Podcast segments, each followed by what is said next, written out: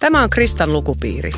Tässä podcastissa minä, Krista Kosonen, keskustelen kirjantekijöiden kanssa luomisesta, kirjoittamisesta ja tänään hyvistä lauseista. Mun vieraanani on kirjailija Sofi Oksanen. Tervetuloa. Kiitoksia. Sä kuvaat usein mieleisiäsi kirjoja sanomalla, että jollakulla on hyvä lause. Ja kerropas nyt Sofi, millainen se on? Millainen on hyvä lause? Uh, hyvä lause on sellainen, joka kirjailija tuntee ehkä vähän jopa kateutta sitä lausta kohtaan, koska se on niin hieno. Se on kuin kypsä viini. Siinä on presens futuri ja imperfecti. Se on enemmän kuin pelkästään se, mitä se lause sanoo.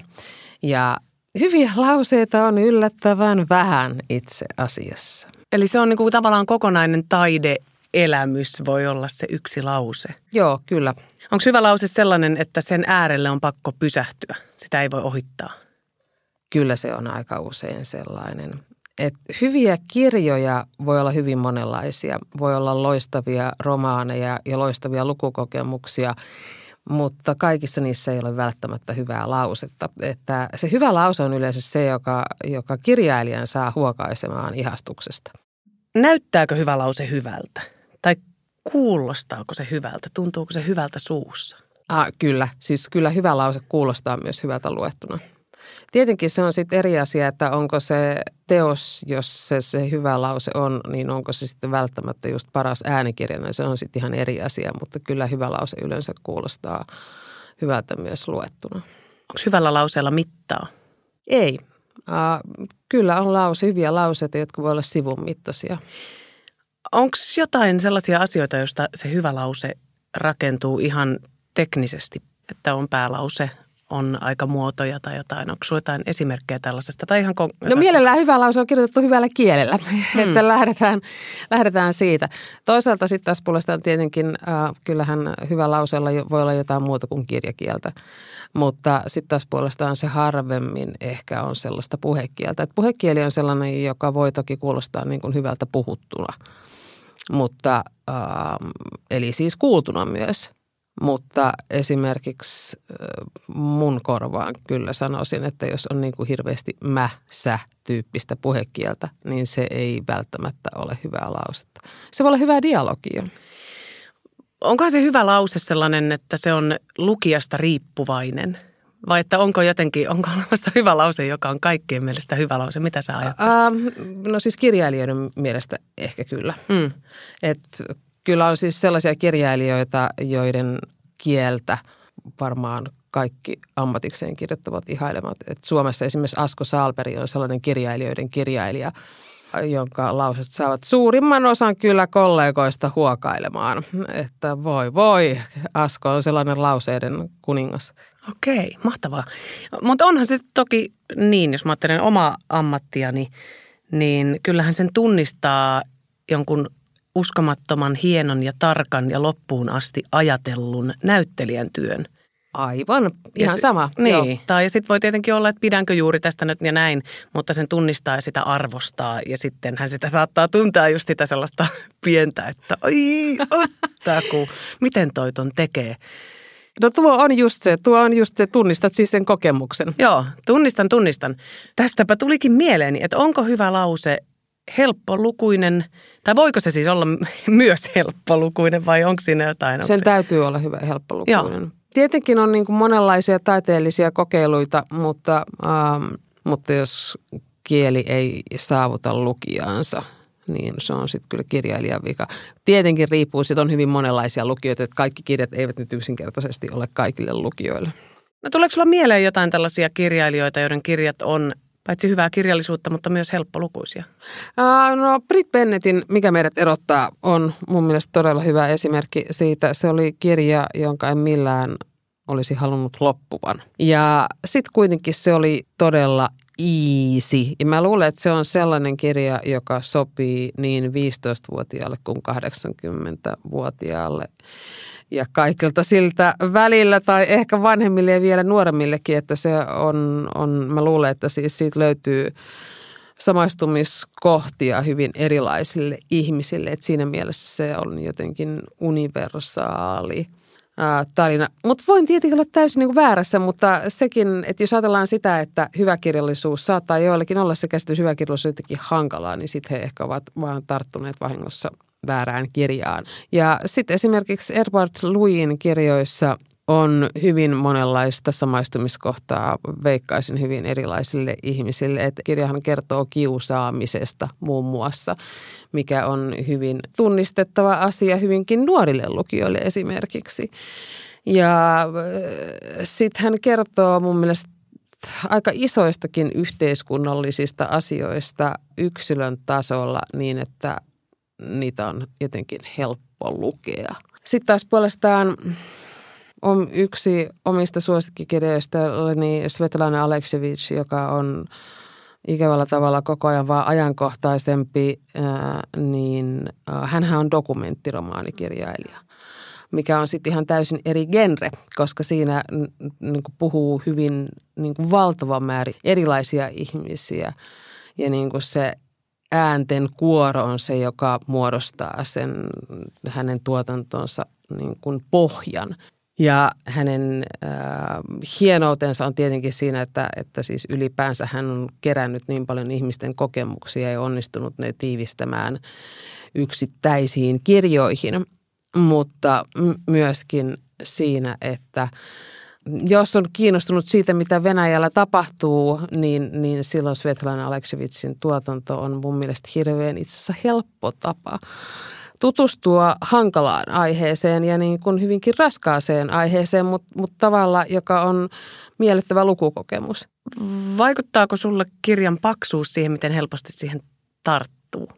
No tietenkin joskus on niin kuin pakko miettiä ajankäyttöä, mutta joskus iso tarina mahtuu yllättävän pieneen tilaan ja se on silloin kirjailijan taidon näyte esimerkiksi äh, Akvaake Emetsin Vivek Ojin kuolema on sellainen kirja, jossa on hienoa lausetta ja hienoa kerrontaa.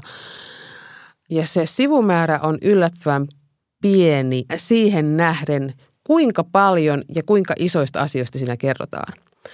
Et siis se kirjoitetaan, kirjoitetaan useiden henkilöiden pyöreiden henkilöiden, ei siis vain sellaisten litteiden henkilöiden, pyöreiden henkilöiden tarinoita ja kokonaisen niin kuin maan historiaa vaan parisadassa sivusta, niin se on, se on hyvin taitavaa. Eli kirjailijana arvostan tällaista. Sitten esimerkiksi äh, tämä ähm, Edward Luin Kuka tappoi isäni on äh, sivumäärällisesti sehän on hyvin nafti mutta se on niin kuin sivumääränsä huomattavasti isompi tarina. Onko hyvä lause hyvä yksinään? Vai tekeekö nimenomaan konteksti sen hyväksi? No konteksti niin avaa ne kaikki merkitystasot, mutta kyllä yksi hyvä lause kuulostaa kauniilta ihan riippumatta. Siitä tietenkin siis, jos ei ole lukenut koko kirjaa, niin ne kaikki tasot voivat jäädä vähän sitten hämärään. Mutta. Miten sä hahmotat lauseen ja kerronnan? Että ne kulkee käsi kädessä, mutta miten ne eroavat? No kerronta eli narraatio on ähm, sellainen pidempi tapa kertoa asioita ja lause on yksittäinen lause. Hyvin usein myös sekoitetaan toisinaan aihe ja teema, mm. mutta nekin ovat kaksi eri asiaa. Sitten jos tässä on nyt ihmisiä, jotka ihmettelevät, mikä ero on aiheella ja teemalla, niin teema on esimerkiksi rakkaus ja aihe voi olla sitten vaikkapa koiran ulkoilutus. Kiitos. Tykkäätkö itse lauseista, jotka on tajunnan virtamaisia? Joo, kyllä. Tajunnan virta, mutta hyvä tajunnan virta on tietenkin oma, oma haasteensa. Mutta esimerkiksi Edward Luilla on niin kuin hyvin, hyvää tajunnan virtaa. Ja hänellä saattaa olla hyvin pitkiä lauseita. Ja sitten hänellä on hyvin niin kuin kiinnostava kerrontatapa myöskin siinä, siinä mielessä, että hän, hänellä on siis niin kuin tajunnan vir, virranomaista kerrontatapaa, mutta se, että mikä hänen kirjoissaan on kiinnostavaa, että ne eivät ole juonivetoisia. Mm. Ja sehän on hyvin poikkeuksellista nyt 2000-luvulla, että suurin osa myyntihiteistä on juonivetoisia, mutta luilla näin ei ole, että ne on henkilövetoisia, kuten myöskin Elisabeth Strautilla. Ja se on poikkeuksellista ja myöskin uh, hyvin virkistävää ja virkistävää myös siinä mielessä, että ovat viestejä kustantamalla, että myöskin muutkin kirjat kuin juonivetoiset kirjat voivat siis olla maailmanlaajuisia menestyksiä. Ähm, miten lukijaa puhutellaan? Ajatteletko sä tällaista asiaa kirjoittaessasi? En. Tätä kysytään hyvin usein, että ajattelenko lukijaa, mutta en, en mä ajattele. Mutta siis sen sijaan mä ajattelen kyllä siis sitä, että avautuuko se tarina niin kuin muille kuin minulle. Tai ovatko ne henkilöt ymmärrettäviä muille kuin minulle. Tai onko jokin ilmiö, josta puhun tai kirjoitan, että ovatko ne aspektit asiasta ymmärrettäviä lukijalle. Tietenkin lukijat ovat aina yksilöitä ja jokainen lukee aina omasta, omista lähtökohdistaan. Aa, eli en, en tietenkään voi niin kuin välittää kaikkia merkityksiä, joita ehkä haluaisin, mutta aa, täytyy toivoa. Mulla on sellaisia kokemuksia, että asioista, mitä mä ajattelen, että tämä on varmasti koskettanut. Että nyt tämä on ollut se riipaiseva Joo. kohta. Niin saattaakin olla, että sieltä tulee palautteessa, että joku tulee sanomaan jostain aivan muusta, mikä on ollut itselle joku ihan ikään kuin vähän mitättömämpi. Koska Joo. ei tiedä, mihin se osuu, johonkin tunnemuistiin, johonkin... Aivan. Mistä sen tietää? Se on, se on uh, joo, en, enkä mä pysty mitenkään uh, en, ennustamaan itse myöskään sitä. Ja se, se on täysin mahdotonta yksinkertaisesti sanoa. Ja myöskin se, että jos kirjailijalta kysytään uh, usein sitä, että no mistä tämä uusin kirjasi nyt sitten kertoo. Se on niin käyssä katsoen niin kuin mahdoton kysymys, koska se kertoo jokaiselle lukijalle mm. eri tarinan. Joo. Ähm, tunnistatko sellaisia asioita, mitkä suhun itseesi lukijana aina? Että onko jotain, vaikka just, että lukijaa puhutellaan suoraan tai on kirjoitettu minä muodossa tai jotain tällaista, että mistä sä itse pidät? Ihan samalla tavalla kuin TV-sarjassa tai elokuvassa, niin, niin äh, päätän luenko kirjan niin ensimmäisen sivun perusteella. Onko näin? Joo, kyllä se itse puoli sivua riittää. Et sä anna sitten mitään mahdollisuutta, että jos Se kieli tästä... kertoo heti kaiken. Kyllä se on niin kuin sillä tavalla armoton. No, mä oon kyllä samaa mieltä, mutta kyllä mä kuitenkin Kyllä, kyllä se on, kyllä, niin kun nyt palataan niin kuin Aristoteles expositio, jos et sitä hallitse, niin sitten menet takaisin harjoittelemaan asioita. Ah, ihanaa. Mm. Mikä se nyt kiinnostaa, että mikä, onko sulla joku tietty TV-sarjojen suhteen, että minuuttimäärä? No minuutti. Ei voi minuutissa. Ei, älä nyt. No on siis joitakin sarjoja, jotka niin kuin muut on kehunut, niin mä oon yrittänyt sitten niin kuin, uh, No mutta siis joo, ei puolta tuntia enempää ei pysty sitten, että jos... jos joo, no puoli tuntia on jo ihan, niin. se on ihan, siinä kyllä näkee mm. jo paljon. Mutta siis kyllä mä sanoin, että siis kyllä se niin kuin heti tietää siis, uh, ei ole tähän mennessä yhtään sellaista hyvää TV-sarjaa ollut, joka ei olisi jotenkin paljastanut sitä erinomaisuutta jollain tavalla ensimmäisen minuutin aikana.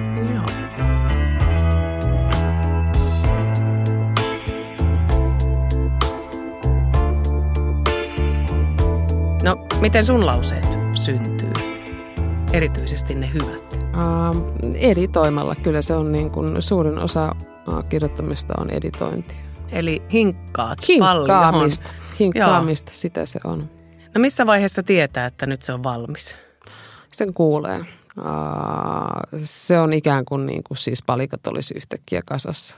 Mutta siis tietenkin, että kyllä nyt niin kielen voi jatkaa loputtomiin. Mm. Että siis se on aina, aina voi laittaa paremman sanajärjestyksen. Ja, niin kuin, että siinä mielessä mm. se on, että jossain vaiheessa se vaan pitää lopettaa. No onko hyvien kirjailijoiden kaikki lauseet hyviä? Ei välttämättä. No mikä on riittävän hyvä lause? se on sellainen se, jonka kustantaja päättää. Niin mä itse asiassa meinasin tätä, että kuinka paljon vaikka joku kustannustoimittaja, kuinka paljon sen kanssa niitä lauseita hinkataan vai onko se ihan... Riippuu varmaan kirjailijasta. Mm. Että kyllähän siis, äh, jos puhutaan käännöskirjallisuudesta, niin hyvin usein jätetään huomioimatta käännöskirjallisuuden kustannustoimittajat, jotka sitten editoi käännöstä. Että siis jos on hyvä kustannustoimittaja, niin sehän tekee hirveän huonosta käännöksestäkin aivan loistavana. Tämä olisi ollut seuraava kysymys, että, voi, että miten ne hyvät lauseet kääntyy. Kyllä ne kääntyy ja siis hyvä kääntäjä on, on niin kuin olennainen uh, asia. Mm. Että huono kääntäjä voi pilata siis kaiken yksinkertaisesti. Mutta se ei ole kieleen sidottua sikäli, että se... No siis jotkuthan nyt niin kuin väittää, että jos kääntäjä on tosi hyvä, niin se voi saada jopa alkuperäistä joksen paremmaksi. Periaatteessa se on mahdollista, mm, mutta ehkä se on kyllä sitten aika harvinaista. Mutta siis tietenkin huono kääntäjä voi kyllä tuhota kaiken. Mutta siihen, siihen, siihen tulee väliin siis se kustantaja. Mm. sen takia niin kuin hyvä kustantaja on tärkeä, koska hyvä kustantaja on se, joka sitten huolehtii siitä mahdollisesti huonosta käännöksestä hyvän. Mutta siis jos se alkuperäisteksti on huono, niin eihän se kääntäjä eikä kustantaja pysty sitä parantamaan. Joo. Että kyllä se on sitten vaan huono. Toi on vähän sama, että hyvää käsikirjoitusta on vaikea niin. Näyttelemällä niin. tai ohjaamalla sitten hyväksi muuttaa. Onko onko hyvä lause kuitenkin ensisijaisesti hyvää ajattelua? Jos se myös Ajattelu kuulostaa käy. siltä, kun kirjailijat olisivat jotenkin viisaita. No, ei, mut, ei välttämättä olla. Tai jotain tarkasti näkemistä. Joo, mun mielestä tuo näkeminen on, on, on oikein hyvä sana, koska myöskin siksi, että Joskushan käy niin, että kirjailijat ennustavat tulevaa tietämättään. Ei se tarvitse sitten, kyllä, niin kuin, kyllä kirjailijoita voidaan äh, voidaan siis siinä mielessä joskus sanoa näkijöiksi. Mutta siis sehän tarkoita mitenkään sitä, että kirjailijat olisi jotenkin jotain orakkeleita, vaan niin kuin se liittyy tähän näkemiseen. Mm. Näkemiseen ja se ei tarkoita sitä, että et, et osaisi jotenkin ennustaa tulevaa, vaan sitä, että jos niin kuin näkee ja tavallaan piirtää niillä sanoilla sitä maailmaa, jonka näkee, mm. niin silloin siis se kuva muodostuu sellaiseksi, joka voi sitten kertoa jotain tulevasta. Joo. Sitten vielä suurempi kysymys hyvästä kirjallisuudesta. Voiko kirjallisuus olla hyvää ilman, että lauseet ovat hyviä? Periaatteessa joo. Kyllä hyvä kirja voi olla sellainen äh, suuri lukukokemus ilman, että ne lauseet ovat täydellisiä. Kyllä sen voi sanoa. Tai kirjalla voi olla myös niin kuin muitakin arvoja. Ja äh, sitten tietenkin tänä päivänä, kun suurin osa kirjailijoista kuitenkin myös kirjoittaa – tietokoneella, niin se editointi on huomattavasti helpompaa. Että jos ajatellaan vaikka niin kuin klassikokirjallisuutta, niin ei se kieli aina ole niin kuin ihan täydellistä. Mutta siis se liittyy tietenkin myös siihen, että miten ne kirjat ovat syntyneet. Moni kirjahan on syntynyt jatkokertomuksina lehtiin, eikä niitä edes ole ajateltu alun perin romaaneiksi. Ja sitten kun ajattelee tai niitä kaiken maailman käsikirjoituksia, joita kirjailijoja museoissa saattaa nähdä, niin ymmärtää, että se editointi on ollut huomattavasti raskaampi prosessi aikaisemmin. Että, ja sitten on saattanut kirjailijalla tulla jo vähän tuska vaikkapa – ennakoiden vuoksi, niin sitten ehkä ei niin kuin hinkata niitä lauseita ihan loppuun asti. Et siinä mielessä siis tietenkin modernit niin kuin kirjoitusvälineet mm. mahdollistamat huomattavasti paremman kielen. Olen sitä mieltä, joskin myöskin ehkä sitten helpomman kirjoittamisen, joka ei välttämättä aina ole hyvä asia. Voiko kirjailijana Voitko sä ikään kuin opetella muiden hienoista lauseista kirjoittamaan hienoja lauseita? Se on sitten toinen juttu, koska mm, jokaisella kirjailijalla on kuitenkin oma äänensä ja oma kielensä ja oma tapansa luoda niitä kirjallisia maailmoita. Ja sen vuoksi äh, jonkun toisen hyvä lause olisi minun kirjallisessa maailmassani mahdollisesti täyden vieras hmm. tai päälle liimattu. Et tietenkin aina jos tulee sellainen joku uusi hittikirja – tai joku uusi kirjailija, joka on tyylillisesti tuo vaikka jotain uutta kirjallisen maailmaan tai, tai aiheita, niin sitten syntyy hyvin paljon niitä jäljittelijöitä. Sitten seuraavana vuosina kustantamot hukkuvat niin just joo. hukkuvat niin kuin näihin kopikätteihin sitten, että, äm, että jäljittely on hyvä tapa oppia kirjailijaksi, mutta se ei ole tapa, jolla löydetään oma kirjailijuus. Jos tässä kuulijoina on kirjailijaksi haluavia tai kirjoittamista kiinnostavia, niin, niin suosittelen esimerkiksi vaikkapa yhdeksi joka päivä harjoittelemaan jonkun kirjailijan lausetta. Että kirjoita tänään kuin Jari Tervo ja seuraavana päivänä kuin Kari Hotakainen ja sitten kokeile remestä. Kuinka sä ikään kuin pidät sen sun oman lauseesi tai sun äänesi tai sun tyylisi? No m- mulle se ensimmäinen äh, kirjoituskierros on aina oikeastaan se, mikä on niin kuin kaikkein hauskinta tässä työssä, koska silloin kaikki on uutta ja henkilöt on uusia ja muuta tällaisia. Mutta sitten kun löytää niiden henkilöiden ja sen maailman äänen, tai sanotaan nyt, että äänimaailman, niin silloin se maailma alkaa luoda itseään. Mutta mut on hyvin epätodennäköistä, että mä alkaisin kirjoittaa kuin joku muu. Mm. Että kyllä ne kuitenkin ne lauseet ja sanat tulee omasta päästä. Että sitten tietenkin, jos tietoisesti pyrkisin kirjoittamaan kuin joku muu kirjailija, mm. tai äh, jos pyrkisin tekemään hyvin tietoisen, tyylillisen uudistuksen. Mutta jos, siis kyllähän tietenkin kirjailijoiden täytyykin uudistua, mutta mieluummin niin, että se uudistus on jollain tavalla orgaanista kuin että yhtäkkiä päättäisin tänään kirjoittaa kuin joku muu ilman, että siinä olisi joku hyvinkin pitkä ja tietoinen prosessi tapahtunut ennen sitä. Joo. Itse asiassa nyt kiinnostaa, koska sä oot kirjoittanut näytelmiä myös, niin miten se dialogin kirjoittaminen eroaa? Uh, dialogi, joka on kirjoitettu romaaniin, niin sen täytyy olla jotenkin aikaa kestävää. Sitä voi olla joskus hyvin hankala niin kuin määritellä itse, mutta uh, aikaa kestävää siinä mielessä, että esimerkiksi sellaiset sanat, jotka ovat niin kuin just jotenkin tämän päivän luontevia. Me, me tiedämme, mikä se konteksti ja mihin se viittaa esimerkiksi.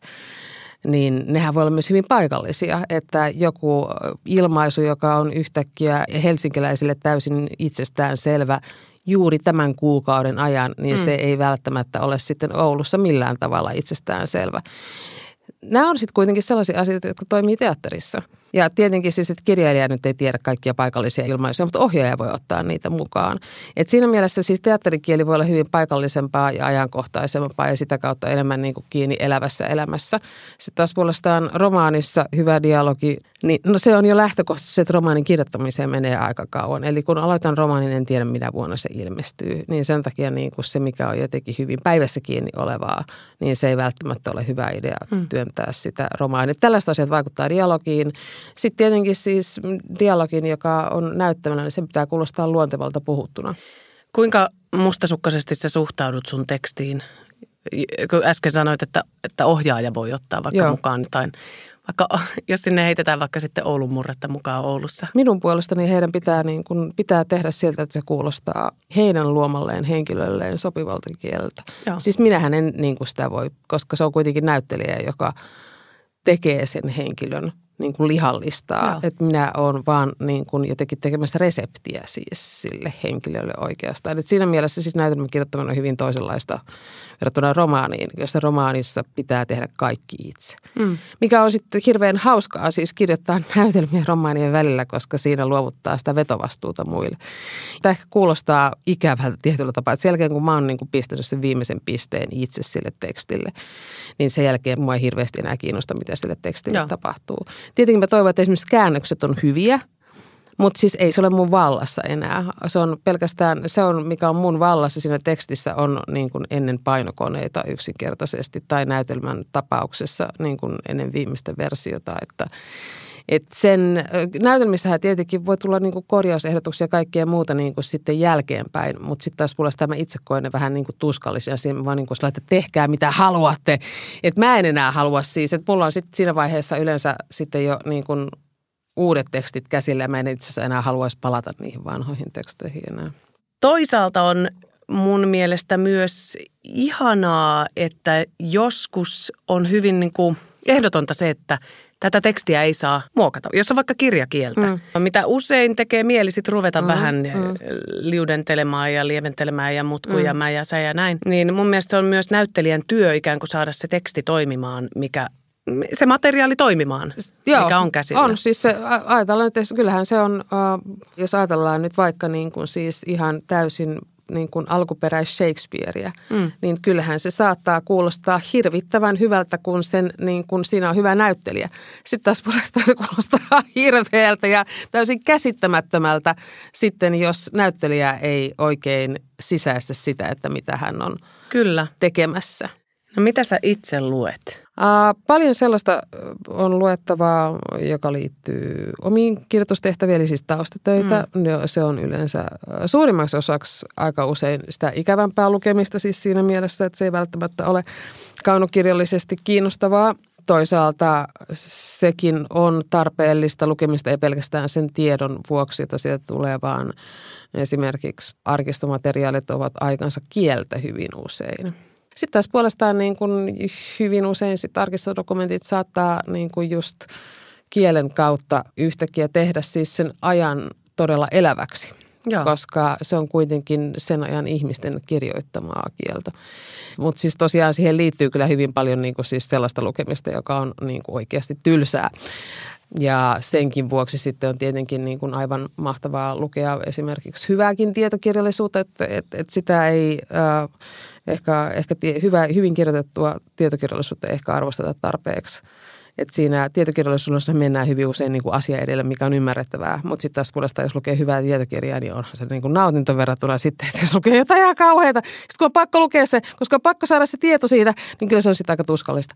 Mutta mut, mut siis joo, siis sitten taas puolestaan niin kuin iloksi lukee niin, niin kuin toki siis niin kuin mahdollisimman hyvää kaunokirjallisuutta. Mutta kirjailija pitää lukea hyvin paljon niin kuin kaikenlaista. Mutta siis koska joudun lukemaan kaikenlaista, niin rajaan siis kaunokirjallisuudesta pois kyllä niin kuin sitten ne huonot kirjat. Onko nyt jotain, mitä sä luet, mistä olet innostunut? Um, No itse asiassa nyt mä en ole vielä ehtinyt aloittaa, joten en vielä tiedä, mutta siis Kerstin Ekmanin kirjoja niin tuota, en ole lukenut aikaisemmin ja nyt on just ilmestynyt suomennuksia keltaiseen kirjastoon, joten ne on ehkä nyt niin kuin siis tässä ähm, lukulistalla seuraavaksi sekä sitten äh, Kira Jarmushin naisten steli numero kolme, jota en ole siis vielä lukenut, siis Navalnin tiedottajan romaani, jonka mielenkiinnosta nyt aion lukea, ellei se ole hirvittävää huonosti kirjoitettu, sitä en vielä tiedä. Mikä on sellainen kirja, jonka sä olisit itse halunnut kirjoittaa? Mm, se on Ishikuron pitkän päivän ilta. Hieno lause. Hieno lause. Sitä siis lukemaan. Kiitos valtavasti Sofi Oksanen. Kiitoksia.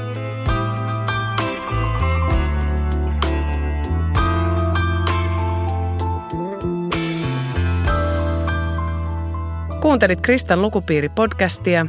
Kristan lukupiiri on myös Instagramissa mun omassa profiilissani Krista-Kosonen sekä hashtagillä Kristan lukupiiri. Podcastin on VSOYlle tuottanut Jaksomedia.